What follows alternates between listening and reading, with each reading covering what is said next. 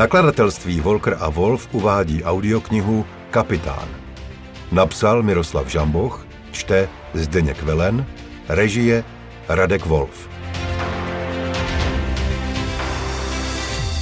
Opět ve stavu. Dva strážní v raním šeru kouřili cigaretu a choulili se přitom v závětří provizorní budky u závory.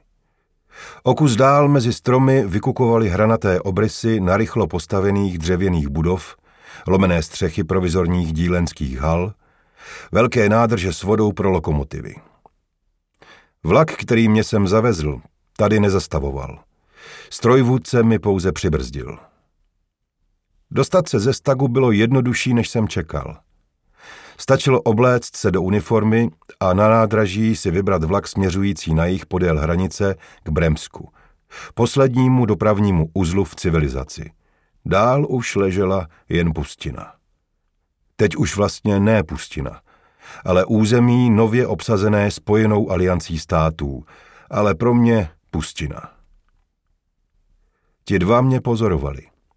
Svobodník s desátníkem, cigarety chráněné v dlani, pušky na popruzích hlavněmi dolů. Napůl jsem čekal, že na mě štěknou stůj, kdo tam? Jakoby hlídali muniční sklad. Ale místo toho mi v poslední chvíli ležérně zasalutovali. Vracím se z dovolené, řekl jsem. Dneska tady nestaví žádný vlak, pane rotmistře, řekl svobodník. Vypadalo to, že bude chtít vidět mé doklady. Jako strážný na to měl nárok. Jel jsem nákladním, přibrzdil mi. Prozradil se mu, z příruční brašny vytáhl roli včerejších a předvčerejších novin a podal jim ji. Po cigaretách a alkoholu nejcennější artikl. Otevři bránu. Houkl desátník a schoval noviny pod blůzu uniformy. Kde se mám hlásit? Zeptal jsem se ještě. Třetí budova od brány. Provozní věci řídí kapitán Horš ale ještě bude asi spát. Poděkoval jsem a zamířil k udané budově. Ti dva za mnou opět zavřeli. Bremsk byl vojenská základna, ale už v průběhu pár kroků na mě působil jako místo, kde se daří udržovat pořádek a řád jen s nejvyšším vypětím, kde stačí jen trochu polevit a vše se zvrhne v chaos. Svědčili o tom hromady stavebního dříví, množství složených kontejnerů s bůh čím, zdánlivě nekonečné zásoby kolejnic a další provizorně uskladněné zásoby. Většina z toho před nepřízní počasí zakrytá plachtami, ale očividně jen provizorně a občas mizerně.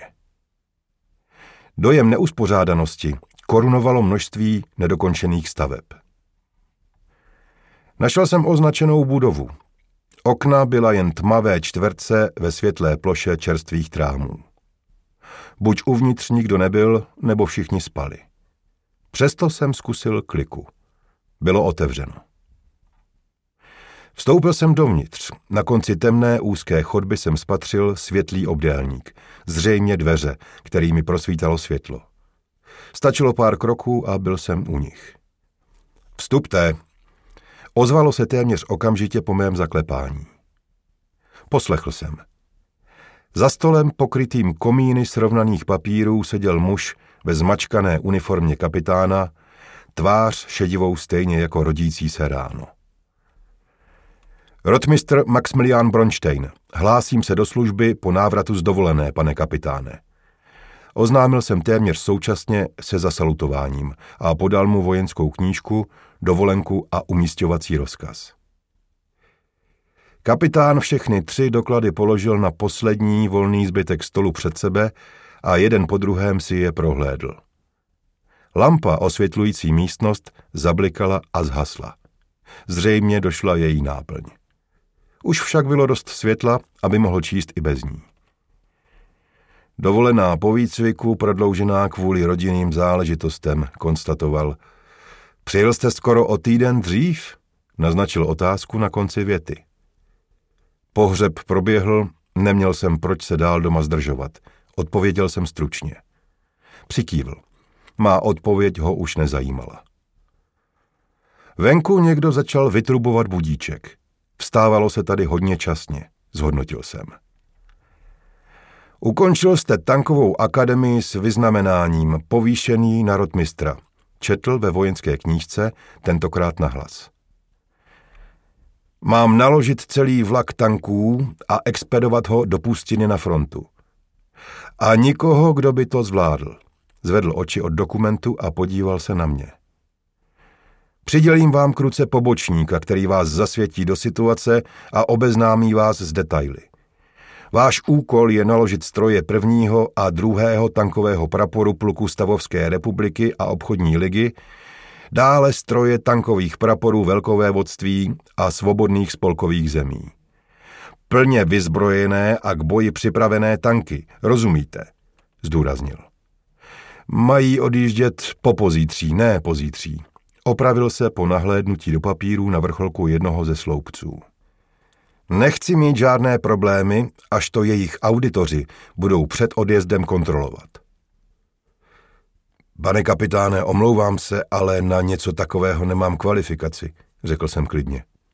Byl jsem pouhý rotmistr, kvalifikovaný pro velení tanku, po základním zaškolení i jinému druhu zbraně, například dělu nebo pěchotnímu transportéru. Dále jsem byl cvičen ve velení rotě, v případě nouze četě.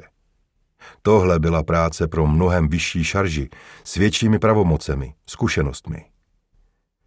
A vy si myslíte, že já mám kvalifikaci na to, abych řídil celý tenhle mumraj? Kývl neurčitě do prostoru. Já jsem tady na to prostě zbyl. A stejně to padlo i na vás. Asi jsem vypadal příliš neochotně. Tohle je rozkaz, rotmistře, rozumíte? Potřebuji, abyste ty tanky dostal v bojeschopném stavu na vlak. Mám tady pár bažantů s rychlokurzem a tři roty dělostřelců, kteří mi s tímhle nepomůžou, ani kdyby chtěli. Vykřesal ze své únavy jiskru rozhodnosti. Rozkaz, pane kapitáne, potvrdil jsem. Ubytujte se v baráku hned vedle. Tohle je pro službu. Načrtl na papír pár slov, složil ho na půl a podal mi ho. Po snídani se dejte do práce. Večer mi ohlásíte stav. A pamatujte, pozítří ty vlaky vyráží. Rozkaz je rozkaz. To jsem se už dávno naučil. S břichem plným teplé ovesné kaše a dvěma krající chleba s pár plátky slaniny do rezervy v kapse jsem hned po snídani vyrazil v doprovodu muže v civilním obleku za svými úkoly. Představil se mi pouze jako advokátní koncipient kanceláře Dupo a synové, zastupující společnost Ferum Manufaktury. Věděl jsem, že jde o zbraňovou manufakturu vyrábějící a hlavně navrhující tanky, děla a vůbec většinu typů moderních zbraní. V tankové akademii jsme trénovali na jejich prvních prototypech. A váš úkol je, zeptal jsem se, zatímco jsme kráčeli proti směru pochodu zástupů vojáků, většinou v uniformách velkovévodství nebo spolkových zemí. Vojáky soukromně financovaných jednotek jsem moc neviděl, což bylo zvláštní protože právě tyhle jednotky měly dostat očekávané posily nejmodernějších zbraní, které byly k dispozici. Zajistit, aby námi zastupovaná společnost nebyla poškozena neplněním závazků ostatních. Dostal jsem odpověď, která mi nic neřekla. Věděl jsem, že kde jsou tanky nebo jakákoliv složitější vojenská technika, tam musí být M-mechanici. Bez nich to prostě nešlo, protože každý kus měl svá specifika mouchy. S těmi jsem se musel domluvit v první řadě. Právní koncipient mě vedl až mimo vlastní hlavní obydlenou část Bremsku k velkým montážním halám a překladišti napojenému železniční vlečkou na hlavní zásobovací trasu směřující do pustiny. Ty stroje jsou moc velké a těžké na to, abychom je dopravili z dílen Ferum manufaktury v celku. Dovážíme zvlášť podvozky, věže a kanóny, prozradil mi. Spíš bych si typnul, že některé ze států nepovolili přes své území dopravu tak složitých a komplexních strojů daleko za Chandrekosovou mezí. Ne všude byli pokrokoví. Někde docela rozuměl pěli na konzervativních bezpečných tradicích. Výbuch jediného tanku, kde by selhaly všechny techniky udržující extrémně komplikovaný lidský výtvor stabilní navzdory mezi, by snadno způsobil vyhlazení celého města. Vlastně bylo zvláštní, že se něco podobného už dlouho nestalo. Ne za mého života. Z dalšího přemýšlení mě vyrušil zvuk vzrušené debaty, hrozící přerůst každým okamžikem v hádku. Hlasy se nesly ze vchodu do největší haly klenoucí se i nad kolejemi. Skupina vojáků v uniformách velkovévodství, vedená vysokým mladíkem s rezavými vlasy, s čepicí frajersky nasazenou na stranu. Říkám vám, že ty tanky naložíme. Dostali jsme rozkaz. Opakoval zjevně už po několikáté o hlavu menšímu muži. To, co mu chybělo na výšku, doháněl šířkou ramen. Nebylo to úplným pravidlem, ale většina M-mechaniků byla podsaditých a silných. Možná za to mohly velké kusy železa a jiných materiálů, se kterými tak často manipulovali. Vojáků bylo v hangáru deset. M-mechanici byli jen tři, ale nezdálo se, že by jim to vadilo.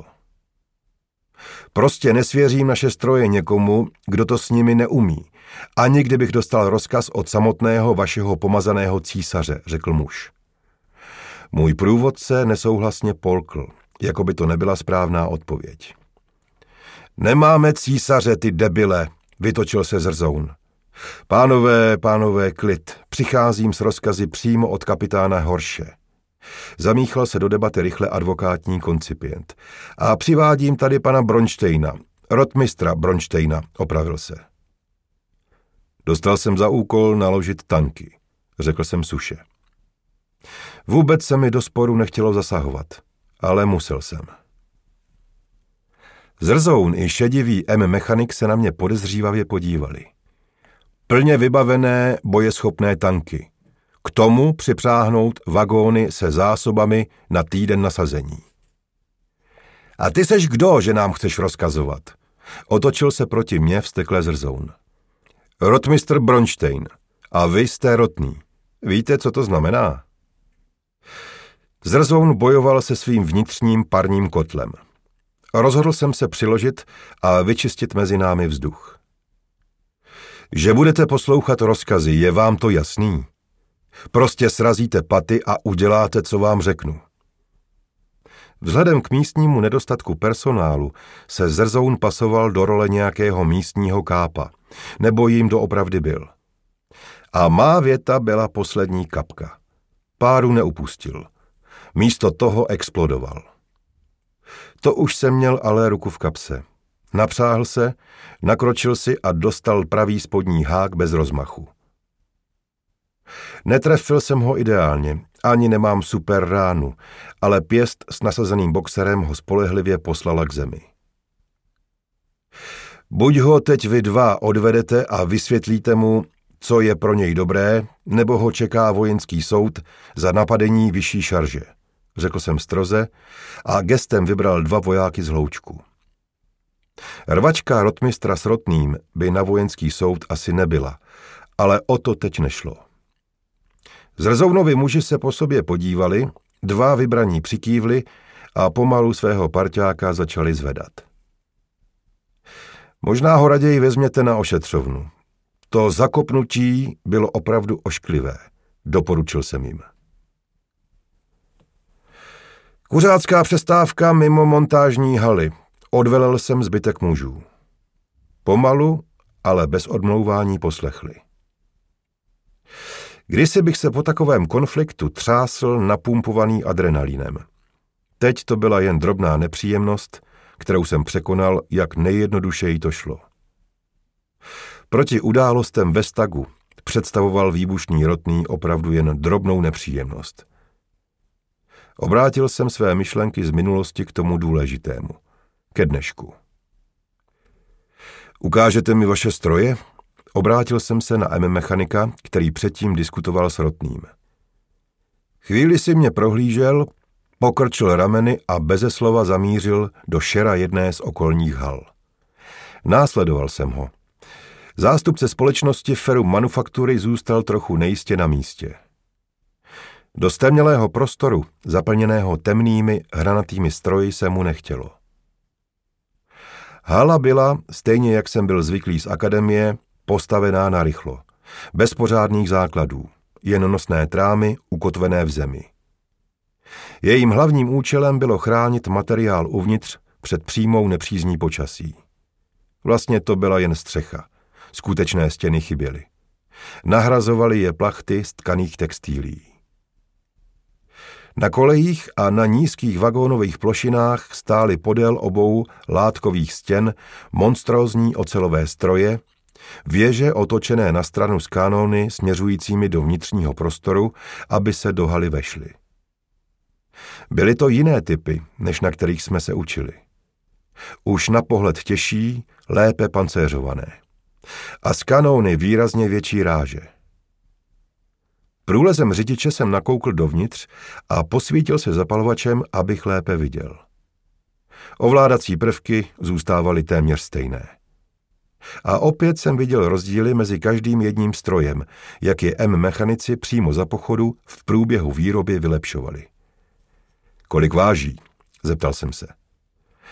Limit je 40 tun, aby to vagóny zvládly, dostal jsem odpověď. Dřepnul jsem si a prohlížel si plošiny, na nichž byly první tanky usazené. Robustní čtyřnápravový železniční podvozek, rámová plošina, nárazníky a na každé straně oko natažení. Nešlo by je přitáhnout rovnou, jak stojí, ke správnému vlaku a s ním jednoduše přijet z jednoho vagónu na druhý? Navrhl jsem a podíval se na svého průvodce. Nešlo. Plošiny jsou mnohem nižší než vagóny vévodství. Taky mají jiný rozchod než železnice, co se buduje směrem do pustiny, prozradil mi šéf trojice. Chyba v plánování, nadhodil jsem. Menší, přitakal M mechanik. V prostředí dílen a v blízkosti svých výtvorů se všichni M mechanici chovali klidně, až uvážlivě. Jako by si každý pohyb, gesto rozmýšleli předem. Když znal člověk jednoho z nich, měl pocit, jako by je znal všechny. Mimo jejich pracovní prostředí to však neplatilo.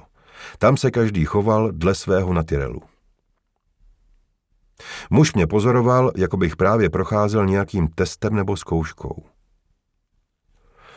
V tom případě potřebujeme rampu, co unese 40 tun. Velmi pozvolnou rampu, zdůraznil jsem. Prsty pravé ruky jsem odměřil rozchod pásů. Teď si pojďme prohlédnout vagóny, požádal jsem. Vrátili jsme se ven a pokračovali podél haly a kolejí dál dozadu, kde se k nám připojili další dva M mechanici. Advokátní koncipient se spokojil s tím, že mě sledoval z bezpečného prostoru před halou. Mezi kolejiště, pod břevna jeřábů, kladkostroje a do labirintu montážních jam se mu očividně nechtělo. Vagóny, na které jsme měli tanky naložit, stály nedaleko na slepé koleji. Přeměřil jsem rozměr nákladní plošiny, zkontroloval její bytelnost a sáhl do kapsy pro cigaretu. Všiml jsem si, že M mechaniky zaujal můj zapalovač. To už se stalo. Historie se opakovala. Podržel jsem ho v dlani a nabídl ho k prohlídce. Jejich podsaditý šéf si ho opatrně vzal. Otočil jim v prstech, škrtl, chvíli pozoroval plamen, pak ho zhasl a zase mi zapalovač vrátil. Vyrobené na koleně, někde tam, naznačil směr do pustiny. Ano, potvrdil jsem a nabídl jim z cigártašky. Zbyly mi poslední dvě cigarety. Zapálil jsem si a dopřával si první dlouhý šluk. Kouřili jsme mlčky. Viděl jsem, jak se mezi dílnami, skladišti a halami blíží vojáci, které jsem předtím poslal doprovodit pošramoceného rotného. Buď se advokátnímu koncipientovi nechtělo stát před halou samotnému, nebo ho znervózňovali přicházející vojáci. Velmi opatrně, aby nikdy nezakopl, O nic se neotřel a neumazal, přešel k nám. Slunce už dávno vyšlo, ale skrze nízkou oblačnost ho bylo možné jen tušit, ne vidět. Ve vzduchu se vznášela vlhkost. Půda pod nohama byla na povrchu rozměklá. V sichravém počasí jsem cítil teplo hořícího konce cigarety v dlani. Ty plošiny jsou dost úzké. Pásy budou na každé straně přesahovat o půl šířky dlaně, poznamenal jsem. Je to tak, potvrdil hlavní M mechanik. Vagóny dodala spolková vláda. Opět menší chybka. Bude se muset najíždět hodně přesně, pokračoval jsem v úvahách. Umíme to s našimi stroji hodně dobře. Klidně tam s nimi najedeme, navrhl M mechanik. To nesmíte. Náklad zboží už není v rozsahu smlouvy. Pokud by došlo k nehodě, byla by za ně zodpovědná Ferum Manufaktury a to je nepřípustné.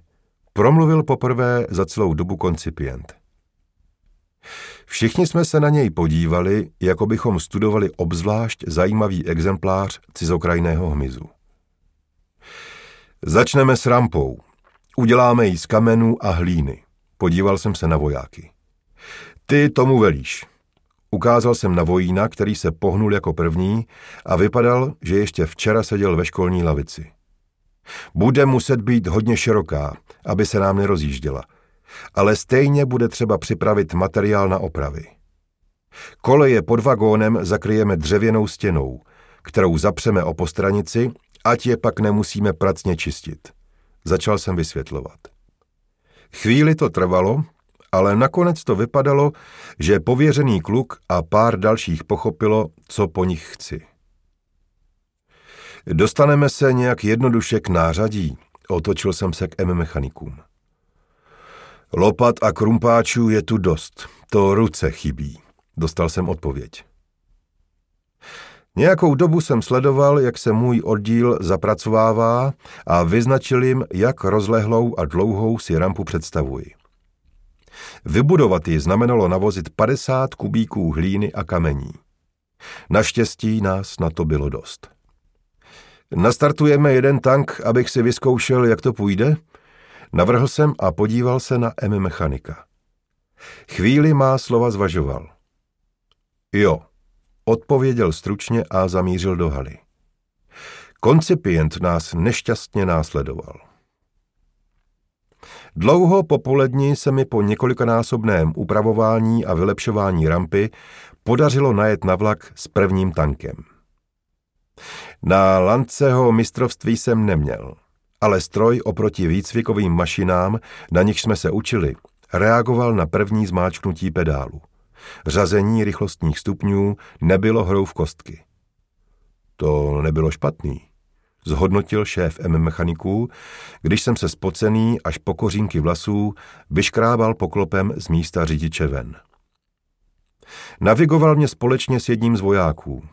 Toho jsem musel angažovat kvůli koncipientovi, který trval na svém, že M mechanici mohou poskytovat pouze konzultační činnost, nikoliv cokoliv přímo vykonávat.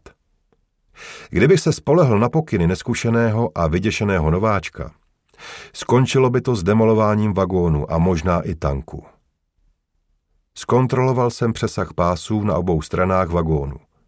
Rozdíl nebyl větší než šířka mého ukazováku.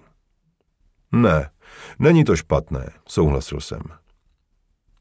Cítil jsem se, jako bych uběhl deset kiláků s plnou polní. Spocený jsem byl i za ušima. Najíždět s tankem s potřebnou přesností pro mě nebylo nic jednoduchého. Až teď jsem si všiml, že mému úsilí přihlíželi všichni mý vojáci a zřejmě kompletní osazenstvo M mechaniků. Bylo jich 20. Na hlavní transportní úzel zajišťující dopravu materiálu pro celou jižní frontu technické zajištění nic moc. Přišlo mi, že velení dělá ještě víc chyb, než se dalo vysvětlit standardní tupostí a idiocí. Rampa mi při nájezdu na vagón trochu uhnula pod pásy, oznámil jsem. Je třeba ji opravit a rozšířit. Řekl jsem a podíval se na vojáka, kterého jsem dříve pověřil velením skupiny. Ostatní ho oslovovali Leo. Provedu, pane rotmistře, zasalutoval mi. Trochu mě to překvapilo. Dejte se do práce, pobídl jsem je nevojensky. Na velení jsem nějak nebyl připraven. Důležité ale bylo, že rozuměli, co od nich potřebuji a všichni se chopili nářadí. Rozlížel jsem se a ještě chvíli odpočíval. Víc než tanků bylo v halách a na nekrytých vagónech uskladněno mnoho děl nejrůznějších ráží a typů. Od lehkých polních děl, k jejichž obsluze stačilo šest mužů, až po těžké velkorážové kanóny, které muselo táhnout několik koní a připravit je do bojové polohy trvalo hodiny. A stejně jako u tanků, každý kus byl trochu jiný. Jak tvůrci postupně vylepšovali design a lépe a lépe bojovali s mezí stability. Natolik železa je tu málo lidí, poznamenal jsem. A bude ještě méně, odpověděl mi hlavní M mechanik. Jeho lidé chvíli po naložení prvního tanku odešli. Zůstal zde jen se dvěma dalšími, aby na nás dohlíželi. Jedeme na frontu. Máme se starat o tyhle drobečky, ukázal na tanky. Podpora, údržba, tříměsíční kontrakt se spolkovou vládou a velkovévodstvím. Je to hlavní dopravní trasa. Nedává moc smysl šetřit na takovém místě lidmi, poznamenal jsem. Horš stále žádá o posily a celé měsíce marně. Ale zdá se, že konečně nějaké dostal. Ukázal M. mechanik za mě. Mezi obytnými baráky o kus dál pochodoval oddíl vojáků, kteří právě dorazili. Vypadali, že posledních pár kilometrů šli pěšky. Čekala je spousta práce. Nedokončené stavby dalších skladišť, hromady provizorně složeného materiálu, desítky tun uhlí na překládání a spousta dalšího. Ale i kdyby jich dorazilo třikrát, pětkrát víc, stejně by to nestačilo. Ve válce spousta věcí nedává smysl, pokrčil rameny. Proč vlastně stroje nenaložili tihle? Ukázal jsem na chlapy, činící se s krumpáči, lopatami a kolečky u nájezdu na vagóny. Podle odznaků mají tankový výcvik. V kancléřském Amsku přisvědčil. Tři týdny, pak tamní akademii zavřeli. Horším nedůvěřoval a my je vyzkoušeli. Neumí skoro nic. Při pokusu se rozjet zničil nejlepší z nich celou dílnu. Dostal jsem odpověď. Zvedl jsem se, abych pokračoval v práci. Pokud jsem chtěl splnit Horšův úkol, měli jsme toho ještě hodně před sebou. Končili jsme až pozdě, kdy jsme už téměř za tmy nakládali naftu, munici a náhradní díly. Všechno jsem pečlivě vypisoval do zásobovacích karet průvodních dokumentů. To bylo ze všeho nejhorší. Kapitán k nám večer dokonce poslal zásobovače z jídelny, abychom nebyli úplně hladoví. Večer jsem padl na lůžko totálně vyřízený. Napětí a námaha minulých dnů spolu s náročným dneškem si vybrali svou daň. Už jen zouci boty pro mě představovalo náročný úkol. Stak, Webler se svým komandem, všechno mi připadalo vzdálené. Mnohem méně důležité než před pouhými dvěma dny.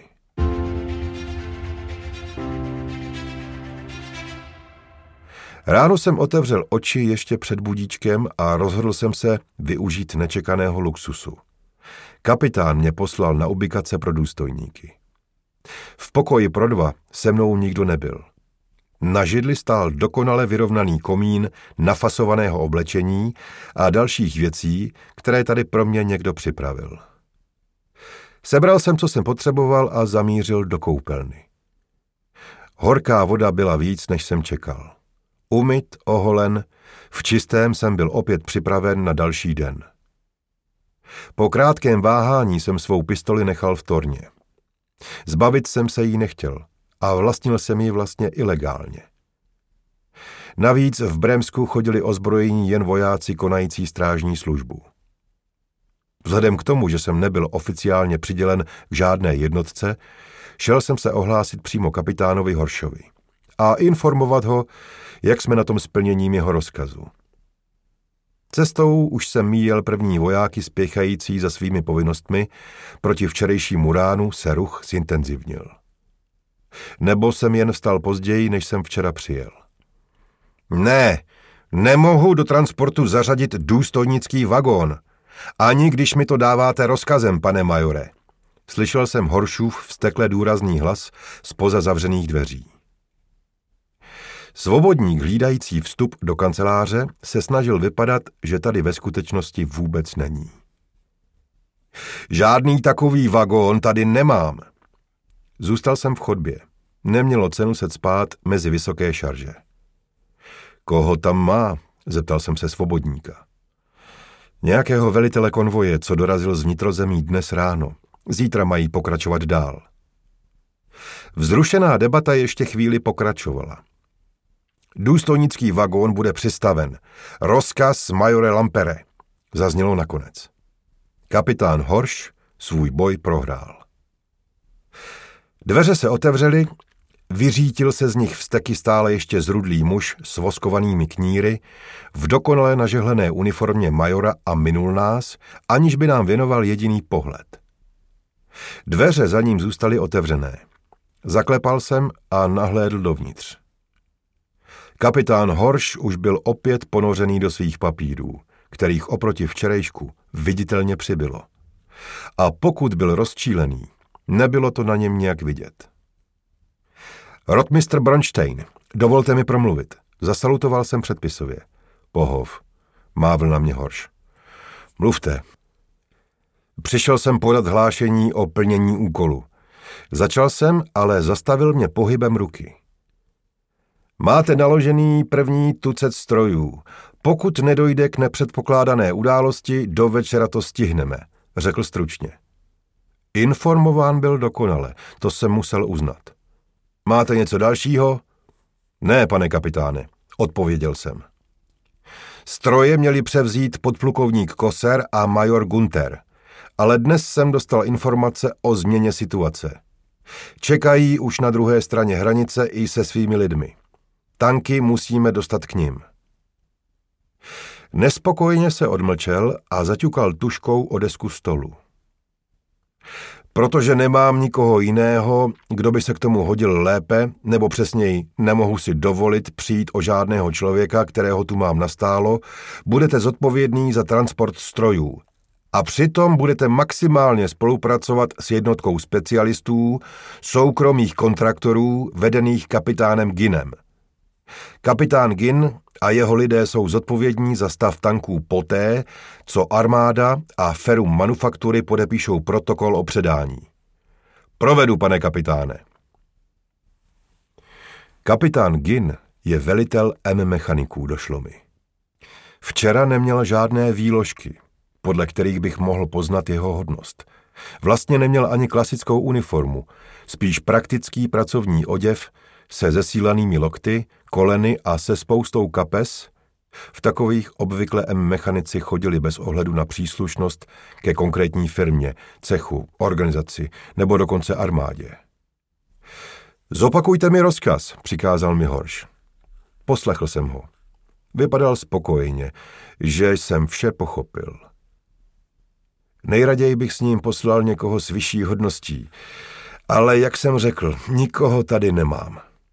A také ohledně těch tanků dostávám od různých lidí protichůdné rozkazy. Podle některých už měli být na frontě a jiní je zase chtějí zadržet. Já nevidím důvod, proč by tak drahé a podle všeho účinné stroje měly rezavět tady. Na to jsem neřekl nic. Byly to spíš jeho vlastní úvahy, vyslovené nahlas než rozkazy. Úsporným rukopisem napsal na list několik řádků, podepsal se a nakonec použil razítko velitele Bremsku. Z něj jsem i ze svého místa poznal, že kapitán Horš má po dobu vykonávání velitelské funkce zásobovací a transportní základny propůjčenou hodnost majora. Ale s tím, že by nosil správně hodnostní označení, se neobtěžoval. Chvíli papír držel ve vzduchu a čekal, až oschne inkoust, Zjevně mu na tom skutečně záleželo. Potom list opět položil na stůl a začal číst. Personální rozkaz velitele pozemních sil číslo 223 ze dne 28. srpna základna Bremsk. Jmenování do hodnosti. Zařazení na služební místo. Dnem 28.8. jmenuji rotmistra Maximiliana Bronštejna, služební číslo 659874, do hodnosti poručíka a současně ho zařazuji na služební místo velitele servisně transportního tankového odřadu 13. pozemního pluku Spojené armády Velkovévodství a svobodných spolkových zemí. Podepsán major Jan Verhorš. Doufám, že to takhle postačí. Zamyslel se Horš nad vlastním dokumentem. Právě jste přeskočil několik hodností. Podíval se na mě ale hodnost poručíka je ta nejnižší, se kterou máte šanci dostat se přes všechny byrokratické problémy až na místo určení. Ta díra se jmenuje kurlak. A nebojte, oni vám frčky zase seberou, až splníte úkol a odřad bude zrušen. Právě jsem přeskočil všechny praporčické hodnosti a stal se členem zboru nižších důstojníků. Neměl jsem z toho ani tu nejmenší radost – Celé to věštělo jeden obrovský průšvih. Chci, abyste měl správné výložky, až odsud budete odjíždět, zdůraznil Horš. A osobní zbraň, vaši vojenskou knížku požádal. Víc lidí než ty, které jste si tak suverénně včera přivlastnil, nedostanete, doplnil. Provedu, pane kapitáne, majore. Přidal do knížky další záznam a vrátil mi ji. Do práce, poručíku. Vlaky nepočkají a já chci, aby ty tanky byly na místě, kde je potřebují co nejdříve. Bez ohledu na to, co si kdo v týlu myslí. Zabezpečím, pane majore. Běžte, propustil mě. Zasalutoval jsem a vypadl. V jednom jsem s Horstem naprosto souhlasil. Čím dříve budu odsud, tím lépe. Na hranici dopustiny už Webler a jeho lidé nedosáhnou. Horš mi přidělil vojáky, s nimiž jsem předešlého dne pracoval. Jen rotný, místní veterán si zařídil, aby nebyl ze zdravotních důvodů stále schopen služby. To mi vyhovovalo. Vypadal na problémového maníka. Hned po snídani jsme se přesunuli k hangárům a železniční vlečce a pokračovali v práci. Všechno šlo lépe, než jsem čekal. Rampa vyžadovala stále méně oprav, jak se materiál postupně zhudňoval. S nakládkou a kontrolou materiálu jsme skončili krátce popolední. Advokátní koncipient si něco zapsal do svého sešitu, vyplnil pětistránkový dokument a předložil ho Ginovi k podepsání. Pak mi odměřeně kývil na rozloučenou a odešel. Jeho původně pečlivě vycíděné polobotky se do bahna příliš nehodily, stejně jako tvídové kalhoty, které přes jeho snahu utrpěly pár zásahů. On celý se sem vůbec nehodil. Předpokládal jsem, že už se s ním nikdy neuvidím. Oběd zavelel jsem svým mužům. Leo vás má na povel. Návrat po poledním klidu ve tři. Dopřál jsem jim pauzu. Doporučuji připravit se na zítřejší odjezd. Jedeme do pustiny. Při mém posledním slově znejistili a dobrá nálada je opustila. Napadlo mě, kde jsem přišel ke svému velitelskému tónu. V akademii? Ve stagu, kde jsem se jako pokoutný dodavatel dostával do lepší společnosti? Nevěděl jsem. Možná to byla kouzelná moc frček, i když na to bych si nevsadil. Nechal jsem muže odejít, obětoval svůj oběd a místo toho sledoval, jak si M mechanici balí vybavení. Nepotřebovali rozkazy, každý sám věděl, co má dělat. Celkově fungovali jako dokonale sehraný tým. Někdy mi dokonce připadalo, že si vzájemně čtou myšlenky. Například při transportu kladkostroje se utrhlo kolo pojízdné plošiny. Hrozilo, že se celý stroj převrátí protože jeden muž neměl šanci hroutící se masu podepřít. Spíš by se musel starat, aby se mu nic nestalo. Tady však k chlapovi na kritickém místě okamžitě bez jakéhokoliv vybídnutí přiskočili další dva a pomohli mu. Dobrá práce, ocenil kapitán Gin. Nevšiml jsem si, kdy ke mně přišel. Myslíte ty tři, ukázal jsem? Ne, myslím vaši dobrou práci. My jsme tanky naložit nemohli kvůli tomu panákovi, ukázal směrem, kterým zmizel koncipient. A nikdo jiný, kdo by to zvládl, tady nebyl. Naučili mě řídit tank a udělali to dobře, pokrčil jsem rameny. Ano, to vás také naučili, souhlasil Gin. Vidím, že si sebou vezete opravdu hodně vybavení, konstatoval jsem, když M mechanici zavřeli další železniční vagón a stále ještě nekončili. Mám pocit, že ho budeme potřebovat, řekl po dlouhé pauze Gin. Přemýšlím, kam zařadit vagón s mými lidmi. Asi by bylo dobré, abychom byli někde blízko vás a mohli vám pomoct, když to bude třeba. A dál od velení konvoje, nadhodil Gin. Úsměv v jeho tváři byl téměř nepostřehnutelný. Vše pro splnění úkolu, který jsem dostal, odpověděl jsem. Ginův úsměv na chvíli zvýrazněl, pak zmizel. Samozřejmě. Souhlasím s vámi, zareagoval. Pokud vám bude stačit polovina vagónu, můžete jet s námi, navrhl mi. Jeden bude zaplněný materiálem jen z poloviny. Lavice a vybavení si budete muset připravit sami. Máte na to čas do zítřka. Nářadí? Rychle jsem využil nabídku. Nějaké vám půjčíme. Děkuji, pane kapitáne, odpověděl jsem. Není zač, poručíku.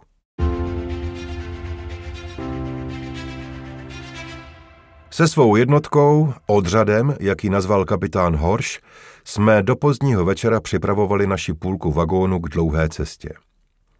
Z prken jsme si stloukli jednoduché lavice, které dva kluci očalounili s využitím látek a výplní používaných jako výplň beden pro transport těch nejcitlivějších mechanických součástí. K tomu čtyři stoly. Navrhl jsem, zda by někdo nedokázal ve stěně původně nákladního vagónu vytvořit okno. Sám jsem si to přes své zkušenosti s budováním staveb v akademii netroufal. Přihlásili se dva truhláři. V jejich podání to vypadalo neskutečně jednoduše. Dokonce někde sehnali sklo a okno zasklili. Přikázal jsem, aby je zakryli alespoň než vyjedeme. Nemuseli jsme na sebe tolik upozorňovat. Ještě záchod, zdůraznil jsem, když už si všichni mysleli, že máme hotovo. Podívali se na sebe, jako by se potřebovali ujistit, že to myslím vážně. Nevím, jak dlouho pojedeme, připomněl jsem. A stavět nám na požádání nebudou. To stačilo. Postavit na konci vagónu jednoduchou kadibudku nebyl problém. Pohledem jsem přehlédl námi vyhrazený prostor. Pro 12 lidí představovala polovina vagónu luxusní cestování. Zbytek zaujímali bedny s vybavením M-mechaniků. Podle toho, jak byly bytelné a zajištěné proti otevření, obsahovaly věci, kterých si cenili. Kapitán Gin mi důvěřoval. Jako bych ho přivolal právě posuvnými dveřmi nahlížel dovnitř. To vypadá slušně, máte tady skoro křesla, ocenil. Viděl jsem, že jeho muži stále pracují se stroji, odmontovávali je od základů a připravovali k transportu. S tím bychom vám mohli pomoct, kapitáne. To bychom ocenili. Kasi, Jurte, vezměte si každý tři pomocníky a dejte se do toho. Přikázal jsem dvěma mužům, kteří se tak dobře zhostili instalace oken a vůbec veškeré práce se dřevem. Sám jsem byl zvědav, jak moc ochotně mé rozkazy splní. M mechanici nebyli přímou součástí armády. Zvedli se okamžitě. Asi chápali, že tuhle pohodlnou první třídu k cestování máme jen díky laskavosti kapitána Gina. Leo, nafasuj potraviny a zásoby pro nás všechny. Podle rozkazu máme být dva dny soběstační. Leo nebyl hlupák a věděl, že k tomu, aby odnesl veškerý proviant a vybavení, bude potřebovat každou ruku. a vzal si sebou i zbývající muže. A co budete dělat vy? zeptal se mě kapitán Gin, když jsme osaměli. Ještě jednou zkontroluji ukotvení tanků a potom, pokud vám to nebude vadit, bych se prošel po dílnách, řekl jsem. Je to na vás, jen na sebe dejte pozor. Pro neznalého to může být nebezpečné.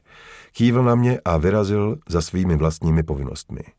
Stejně tam toho už moc nezbylo. To nejdůležitější vezeme sebou.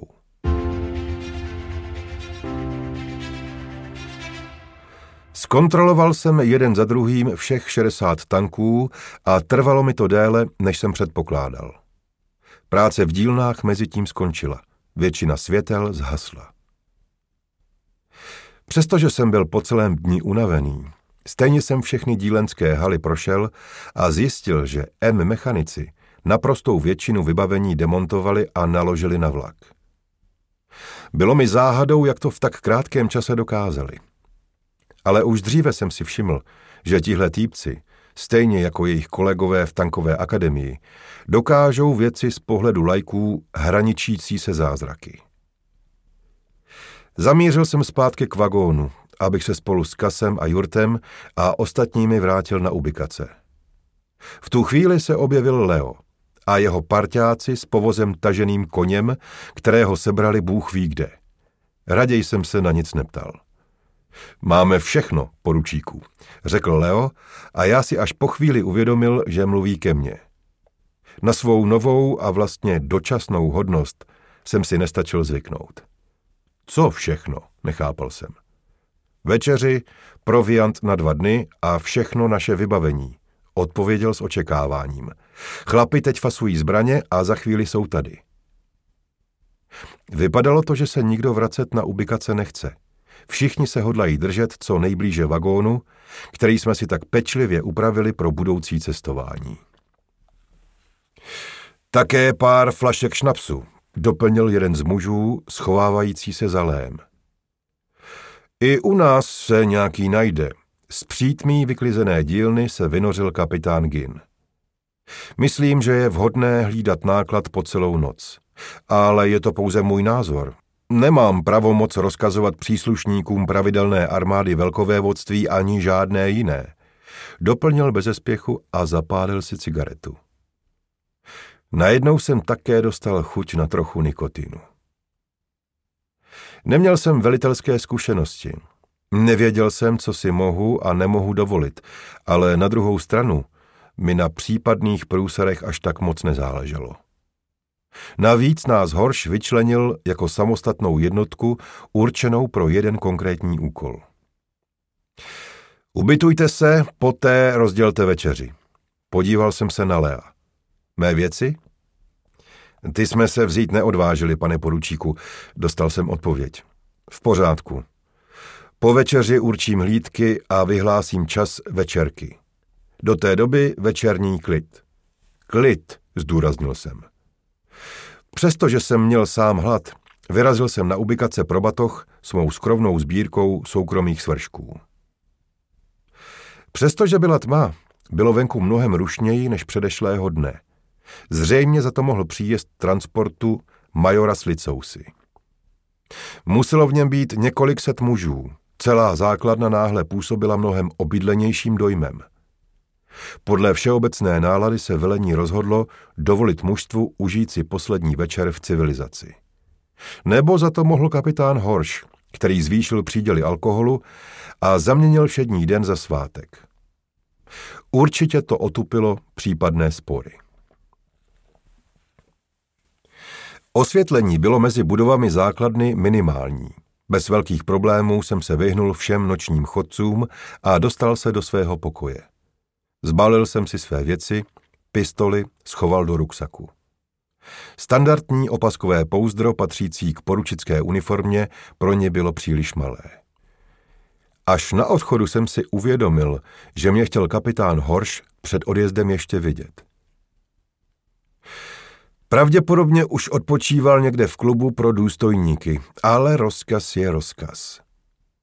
O deset minut později jsem klepal na dveře orámované stužkou světla. Žádný strážný už před nimi nestál. Vstupte, poslechl jsem.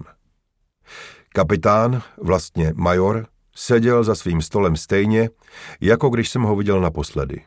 Dokumentů před ním přibylo. Jeho barva byla šedivější než při našem prvním setkání. Možná za to mohla jen začínající noc a příliš slabá lampa. Zvedl jsem ruku k pozdravu. Pohov, poručíku, zastavil mě. Nemáte výložky ani správné nárameníky, navzdory mému rozkazu, konstatoval. Jako by ho to v zásadě nezajímalo, sklonil se, ze šuplíku svého stolu vytáhl baňatou láhev a položil ji na stůl. Sklenky jsou na polici, ukázal. Vypadají jako vázy. V zásadě jsou to vázy. Už klíbnutí jsem víc slyšel v jeho hlase, než viděl v obličeji. Postavil jsem vázy, sklenky před něj na stůl. Beze slova každou z nich naplnil až po okraj. Je to hřích takhle zacházet s dobrým pitím, pozdechl si. A ještě horší je ho pít sám. Tanky a materiál jsou připraveny, řekl. Ano, pane kapitáne, to jsem vám, to bylo konstatování, ne otázka, přerušil mě. Na zdraví. A nemusíte do dna, byla by to škoda. Dopřál jsem si jeden zkušební a jeden pořádný lok. Koněk. Skoro tak dobrý, jako prodával Guzy. Guzy. Umřel kvůli mně. Guzy, na kterém mi záleželo. Víte, poručíku, vy si umíte udělat nepřátele. Pronesl téměř uznalé horš a znovu se napil. Chvíli jsem nad jeho poznámkou přemýšlel, pak se rozhodl, že necítím potřebu odpovídat a napodobil ho. Destilát hladil v ústech a hřál po celou dobu. Možná byl tak dobrý jako ty od Guziho. Speciální kurýr. Netušil jsem, co ta slova znamenají, ale major na ně položil důraz. Mi doručil dotaz, zda do Bremsku nedorazil svobodník Maximilian Bronstein. Weblerovi spáry dosahovali i sem. Čekal jsem, co bude dál. Odpověděl jsem, že nikoliv. Protože ke mně do Bremsku dorazil, podotýkám předčasně, rotmistr Maximilian Bronstein, pokračoval Horš. Naprosto netuším, jak jste dokázal vzbudit zájem tak vysoko, protože ti, co po vás jdou, používají spojení vyhrazené jen pro strategické záležitosti. A vlastně to ani vědět nechci. Horš se požitkářsky napil. Napodobil jsem ho. Také vím, že mi v posledních týdnech odebrali všechny schopné muže, kteří měli zařídit transport nejmodernějších zbraní do pustiny, kde je tak zatraceně potřebujeme. Vy jste naproti tomu splnil mé náročné rozkazy a naložil tanky, které nikdo z mých zbývajících lidí neumí pořádně ovládat. Kapitán pokrčil rameny a dopil svou dávku kuňaku. Napodobil jsem ho. Po náročném hladovém dni jsem alkohol okamžitě cítil. Takže poručíku, na vaše zdraví. A už vás nikdy nechci vidět. Upravte si uniformu dle hodnosti. Osobní zbraň noste v pouzdře na opasku. Máte na to právo. A dostal jste to rozkazem. Dolil nám zbytek láhve. S Bohem. Vyexpedoval mě z kanceláře poté, co jsme dopili.